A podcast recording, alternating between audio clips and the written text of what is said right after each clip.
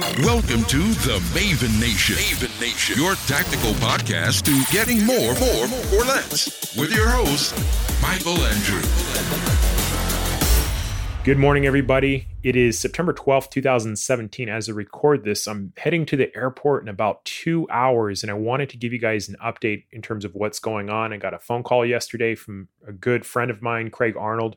We've done many disaster aid missions together, and he basically said, get on a plane and head to Puerto Rico as soon as you can. So when that call comes, usually within 24 hours, I'm out the door. So just needed to tie up some loose ends. And I wanted to let you guys know I, I have not forgotten about the podcasts. I'm not going to neglect you guys, and I'm going to post an update as often as I can. It's going to take me about a day to get to Puerto Rico, and then we're looking at different ways to get over to St. Thomas. Apparently, St. Thomas is in really, really bad shape. And uh, I'm excited to get over there. I feel like I can bring a lot to the table, and I'm bringing um, a lot of very interesting tools with me in terms of software, and hopefully we can get some of these things tested. Many of you have asked if you wanted to donate. The website is redlightning.com, just like it sounds. That's my charity aid group. I will be working under the umbrella of the Salvation Army. I've been trained by them for international disaster aid relief, and I've partnered with them many, many times. And so sometimes the question is, is why would you donate to Red Lightning? Well, long story short, uh, the Salvation Army is very well funded. The money that you donate to the Salvation Army, it, it really goes a long distance. There's very little overhead versus larger organizations. I won't name them. But what happens is when we get into these situations and we see an immediate opportunity, we cannot access Craig and I because we're volunteers. It's harder for us to access the Salvation Army funds. That goes through a whole system of regulation and paperwork, things of that nature. And when I have my own aid organization, I can see a need and fulfill it like immediately. You know, and we've done some incredible things just from the donations of you know 20 30 bucks. We actually transported a crippled man out of the mountains of nepal and put him up in a hospital for a year. And that's something he just never would have had access to. So what i look for is opportunities to use that money directly. And and then i use social media to say this is you know where your money's going. So that's what it is. And it's just faster. It's quicker. My expenses to and from Puerto Rico are covered. And once I get there and I'm with the team, things are pretty good. But I'm also going to try to test out this new app that I've been working on for years. And I really hope that it can revolutionize how communication happens in a disaster situation.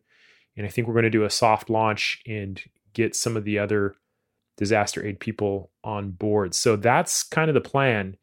But we really don't know what we're getting into until we get feet on the ground, at least one of us. And then um, we can start getting that information out and the thing I love about disaster aid, there's a few things I just love about it. I'll, I'll just take some side notes and tell you.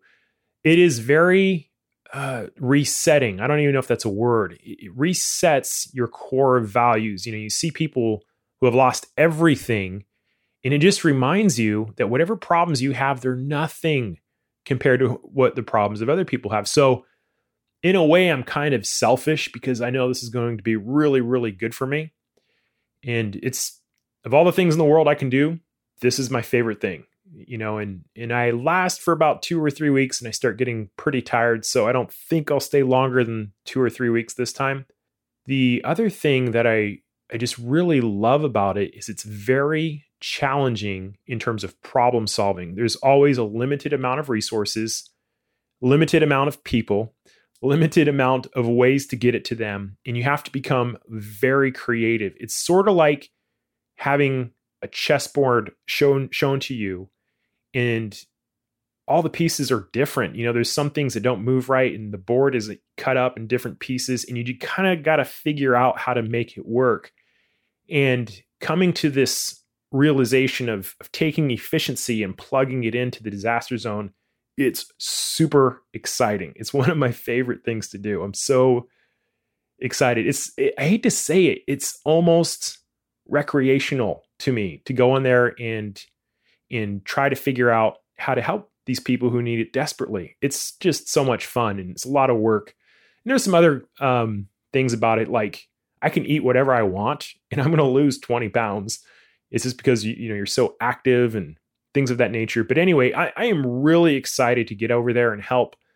The uh, the call from the Salvation Army wouldn't have come if it wasn't bad, and I'm going to do my best to post both on the podcast, in my social media, the blog, my Instagram, Michael the Maven. If you guys want to see what's going on, I'd love to hear from you guys. But I just want to say I haven't forgotten about you. I thank you guys so much for your support. And I'm going to bring you along on an awesome adventure we're about to have. So stay tuned. Thank you for listening, and I'll update you as soon as I can.